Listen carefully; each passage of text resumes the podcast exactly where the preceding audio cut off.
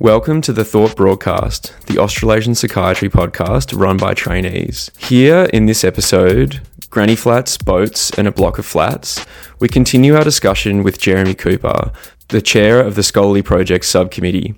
The conversation picks up with Jeremy talking about the college's intentions for the Scholarly Project and their hope that people do enjoy their research experience. We advise that you go back and listen to the episode start early to make the most of this conversation.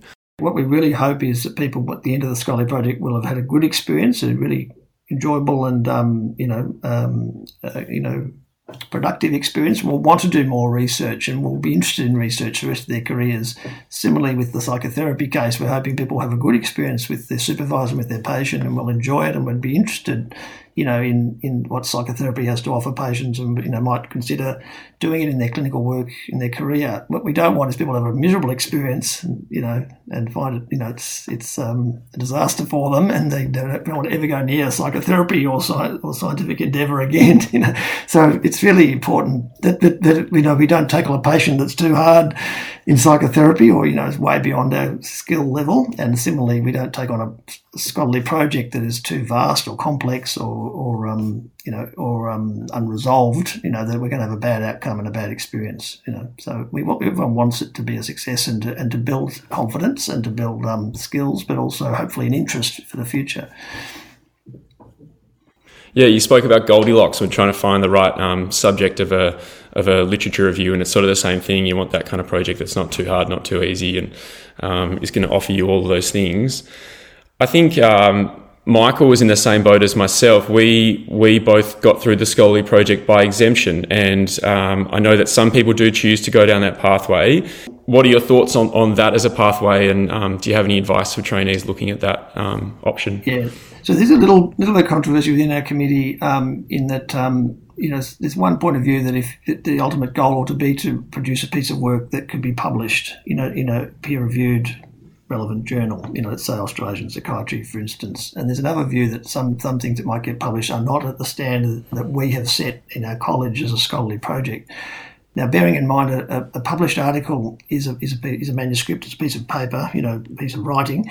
It doesn't necessarily reflect all the work that went into the project that lies behind it. But journals have very strict word limits and very strict rules on what you can say and how many diagrams and graphs you can have, and it's much usually much briefer than what a scholarly project word limit is and it is often harder to write less than to write more.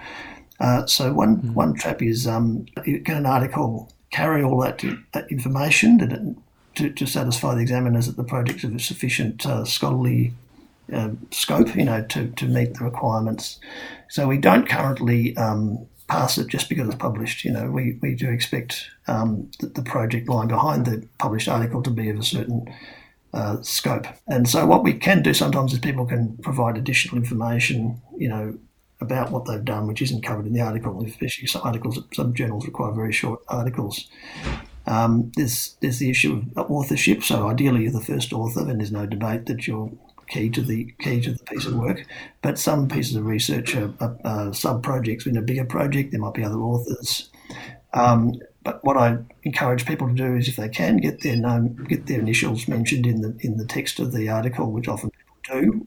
You know, often in the methods section, and there's absolutely no doubt that the, all the authors un- understood that that Oliver had a role to play, you know, key role to play in that piece of work. That that's one way to sort of really try and make sure. Um, but it, it's currently um, it's the examiner the examiners. You have two examiners. You know, if if one um, if one isn't happy, another one looks at it. But you know, but you have to satisfy the examiners that the published piece represents a, um, a report on a scholarly project.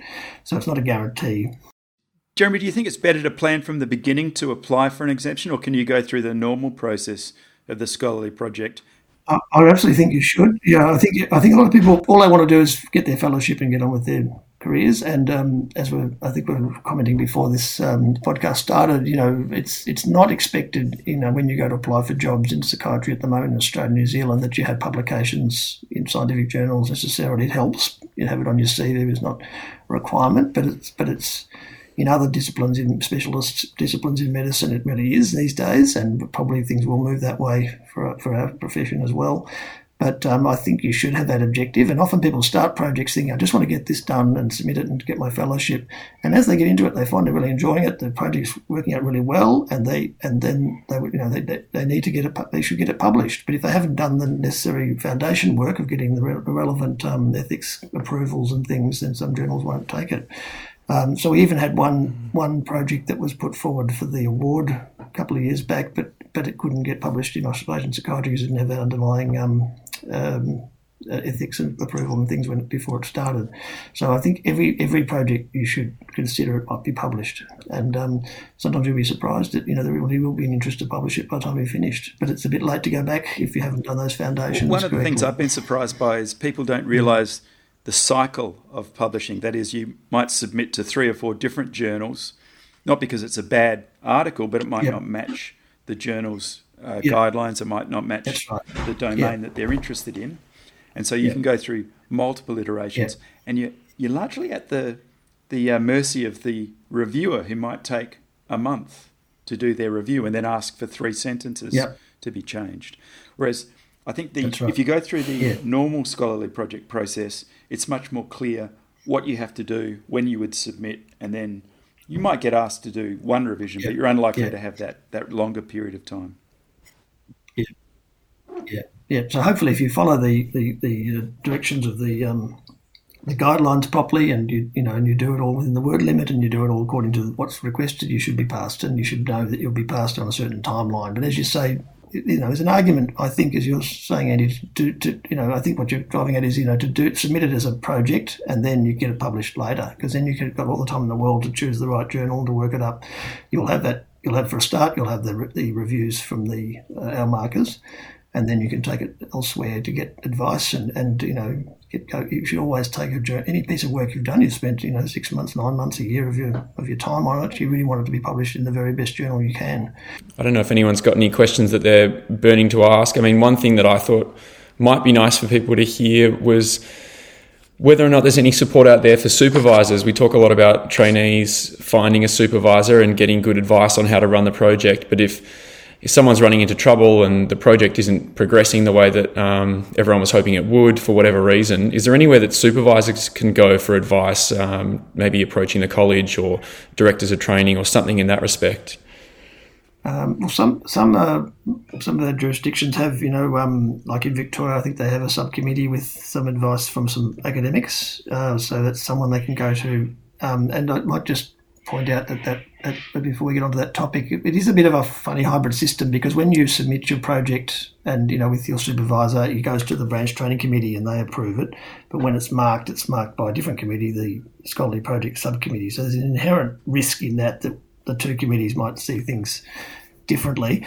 Um, but during the process of um, preparing the project, the, the, BTC I think is the first port of call, and they can they have got resources and people they can call on, and sometimes they'll ask us questions, you know, about specific things, but it, might, it depends on what the problem is. But and and the BTC and the and the directors of training could probably help trainees, you know, get an additional supervisor or or support the supervisor they have. Um, is better than probably the subcommittee does because they'll have more knowledge about the um, conditions on the ground where, where you are. Yeah.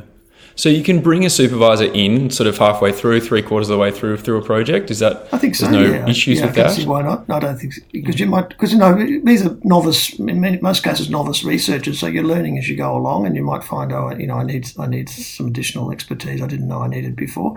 What I would ask mm. uh, or advise trainees to do, though, is not to hesitate to go back to the, the branch training committee and make adapt, adaptations to their um, uh, proposal because if it's changing to a new, what, what we do see sometimes is the proposal is nothing like the project that's delivered at the end. So someone said they're going to build a granny flat, but they end up building um, you know a sailing boat.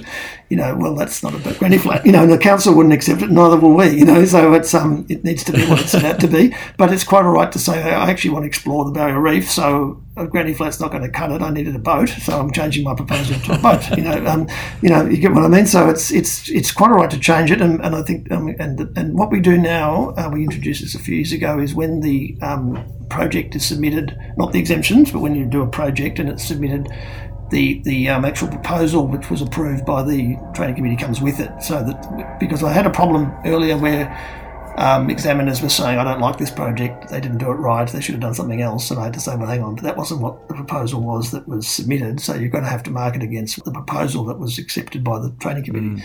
And that seems to have helped that problem to some degree. Um, but, um, but you do need to therefore check that your proposal still describes what you end up doing. Now, within reason, you might make changes, but that can be the sort of thing that might be put in your limitations or in your methodology. You know, things you might have had to change or adjust as you went along. That's, that's can be quite a legitimate part of a research project within limits. But if you really make find you have to have some other significant changes to your methodology, you really ought to be updating your proposal and getting that approved before you submit at the end.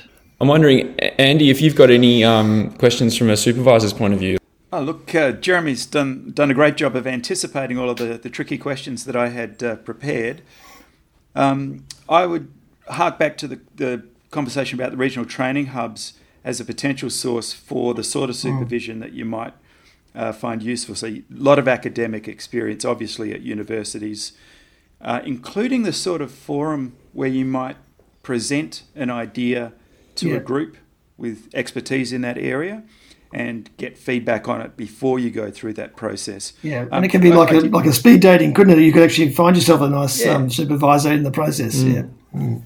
absolutely right. And the the uh, universities are looking for ways to uh, develop collaboration with clinical units because, of course, if they develop a relationship with a registrar who's interested in research, that can then lead on to some really interesting mm. projects. That's that's really uh, good, Andy. And I think every in every region or you know state and territory in New Zealand, there'll be there'll be um, hubs and, and, and, different groupings that you can tap into. And um, it's important for trainees, they may not realise this, but these creatures called academic researchers actually need to produce research. They have to publish or they perish. Mm. So I think um, that's part of what I'm, yeah, the, the, this um, uh, idea I was trying to describe before of pitching your idea to different forums because you might well find someone who just hears about your story, doesn't know you, doesn't know what you were doing, and can, becomes interested and can help you. And um, it can be really mutually mm. beneficial. But if you don't put it out there, they'll never know until you publish it one day. And, you know, if you do, um, and um, you know, and that's too late to, for them to have helped you back once you've done that.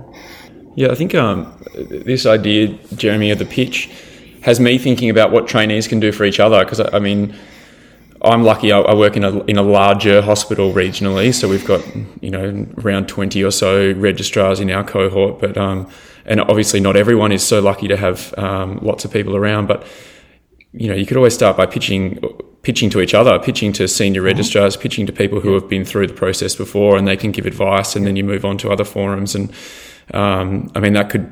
I'm just thinking how ways of kind of developing a better culture in different training hubs around um, how to how to get people into their scholarly projects and get them off to a good start. I think registrars can really draw on each other for that as well. So yeah, it's a, it seems to me like a really good way to get things going. And that's it. And then Ollie, that's exactly the reason why the scholarly project was brought into the training to, to encourage that kind of activity, that sort of cross pollination, that discussion, to, to make it part of um, every trainee's you know daily life that they're thinking about research and about um, you know how you might do a project, how you might answer a research question. That's what we we hope will happen. Mm. And yeah, it's true that some services have less. Um, you know, academic resources than others, but because of the through the sorts of things Andy's talking about, that doesn't necessarily matter. It means you can you can seek it out for yourself. Yeah, I think what we're learning through this process, being um, Michael and myself and Brian, is that you know there are trainees nationally, and you can connect with people nationally, and Zoom and other other um, interfaces are allowing us to do that. So there's sort of I don't know. There's a world of opportunity out there for people to start kind of that cross pollination process. So I think we're hoping a bit that with releasing this podcast and developing some resources on the uh, on the journal's website, that we can start facilitating some of these um, uh, processes and get trainees talking to each other and build some networks up, particularly for those who are outside of the major metropolitan centres. Yeah, that's right, Michael. And the and the college is trying to get. Uh, we're very, very, much encourage people. If anyone is listening who's finished their yeah. scholarly project, you know, we're very much interested in people allowing us to put them up in a library so people can see all the different projects that have been done because there's a lot, lot of accumulating now. Not all of them get published, and you may not be able to find them through referencing systems that they are scholarly projects, you know, unless you knew that. Um, so, um, and certainly, as I was saying before, talking to people who've just recently done it can be really useful. Doesn't mean you have to do the same topic or project they did, but it just the, the process, what how they went about it, uh, is really useful. Um, and uh, looking at what other people have done gives you ideas of what you could do. Um, it also gives you an idea of the scope that's feasible or practical in a certain period of time because we haven't got five years to, to work on the project unless we start right in the first year. You know, um, it's going to have to be something that can be knocked over in a year or two. You know, to be feasible. Um, but it could be the it could be the first part of a bigger project. You know, it can even you can you could even have your you know it could be a literature review of, of for for a future PhD, for instance. You know, there's there's lots of ways it can build into other things. So if you think of that building analogy, you might decide to build a block of flats. You know, but you've got to start somewhere. Um, with the first flat, for instance, you know, so um, it's that same principle of thinking ahead and making sure you get the foundations right. Yeah, absolutely. Um, I suppose we're maybe getting towards the end of our conversation. We'd be interested, Jeremy, what was your first research project? Can you remember back that far? Yeah, well, mine was when I did my doctorate, um, I did a, um, a survey. Uh, well, I, I, was fortunate, you know, in Melbourne in, in a city hospital, and I was fortunate that some colleagues who were senior academics had a project and they could see a, a spin off from it, if you like, and I was offered an opportunity to do some research linked to an existing project was already funded. So um, it was about um, they were they were looking at men with prostate cancer and the sort of psychosocial impact of prostate cancer. And the idea I came up with was to survey the the uh, partners of the men with prostate cancer. So to find out what it was like to be the partner of a man with prostate cancer. So I and I did a I did a mixed uh, quantitative and qualitative design. So I was getting them to fill out survey. I was filling out surveys, you know, with tick boxes, you know, and Likert scales and things, but also asking them then some focus questions. So if it comes to regrets, that was probably all a bit too complicated, um, but uh, but it did. It, I managed because you know because it's um quite it was quite a lot of work, you know, to do all of that. And and I think back, if you can believe it, I was tape recording what the what they were. Um, is it turned out they were all women. I mean, they didn't have to be, but they turned out to be all women. They're all female partners. Um, but I tape recorded my you know, focused interview with them on, if you can believe it, on a little um, magnetic tape. That, you know, when I was doing this, so you know, I had little tapes everywhere. Now these days you'd be using your phone, you know, or you know, it's so much easier, um, and you can just and with digital digital technology, it's so much better. So one thing um, I don't know that was available when I was doing it. It may have been, but you know, in, in retrospect, I would have embraced any technology that's available. Always go for technology because it can save you so much time, you know. And and um, but uh, so it was a lot of transcribing of um, of these uh, interviews, and uh, so it was a it was opportunity. Look, I, I wasn't particularly I, was interested in CL psychiatry at the time and, see, and doing research in that area, but cancer wasn't a particular interest of mine. But it just was opportunistic because there was already a project handy with people I knew, and there was an opportunity at that time. So uh, that's sort of connects to what I was trying to say before. You know, it's it, it might have to compromise. It, there might be opportunities that are worth grabbing when you do your scholarly project to collaborate with other people, which might not be exactly what you want, but it might be worth um, being a bit flexible to make the most of opportunities. Um, but you do want it to be something you have a sufficient passion and interest in to to see you through. Which, which I think some another point I would make is um, with the scholarly project. Some of the projects that I've seen are really interesting original ideas, you know, breaking new ground. And I, I do try to encourage my um, subcommittee members who are examiners to, to weigh that up when they mark things because um, if, if, you're doing something that's really novel and new and no one else has done it, it is harder to get really tight methodology and get everything right. But if you're breaking new ground, that should be part of the thing that's being um, being considered in weighing up how, how, how, how adequate it is you know, whether it should pass, basically. You know, if it's something that's very novel and new, um, that's a lot harder to do than something that's, you know, basically someone did the project in England and I'm just going to do it in Australia now. If I'm just basically doing that. That, that also is acceptable because it's a different population, but it's not as imaginative. It's not breaking up, breaking new ground. It's not um, having that innovation. So we try to try to get uh, both with exemption and also with um, the projects. If people, some some trainees are coming up with really interesting new questions, and I think, um, you know, we really don't want to discourage that. You know, it's harder to do things that are new because you because you're inventing it as you go along. But you do need good supervisors to help you and to make sure you don't get lost. You know.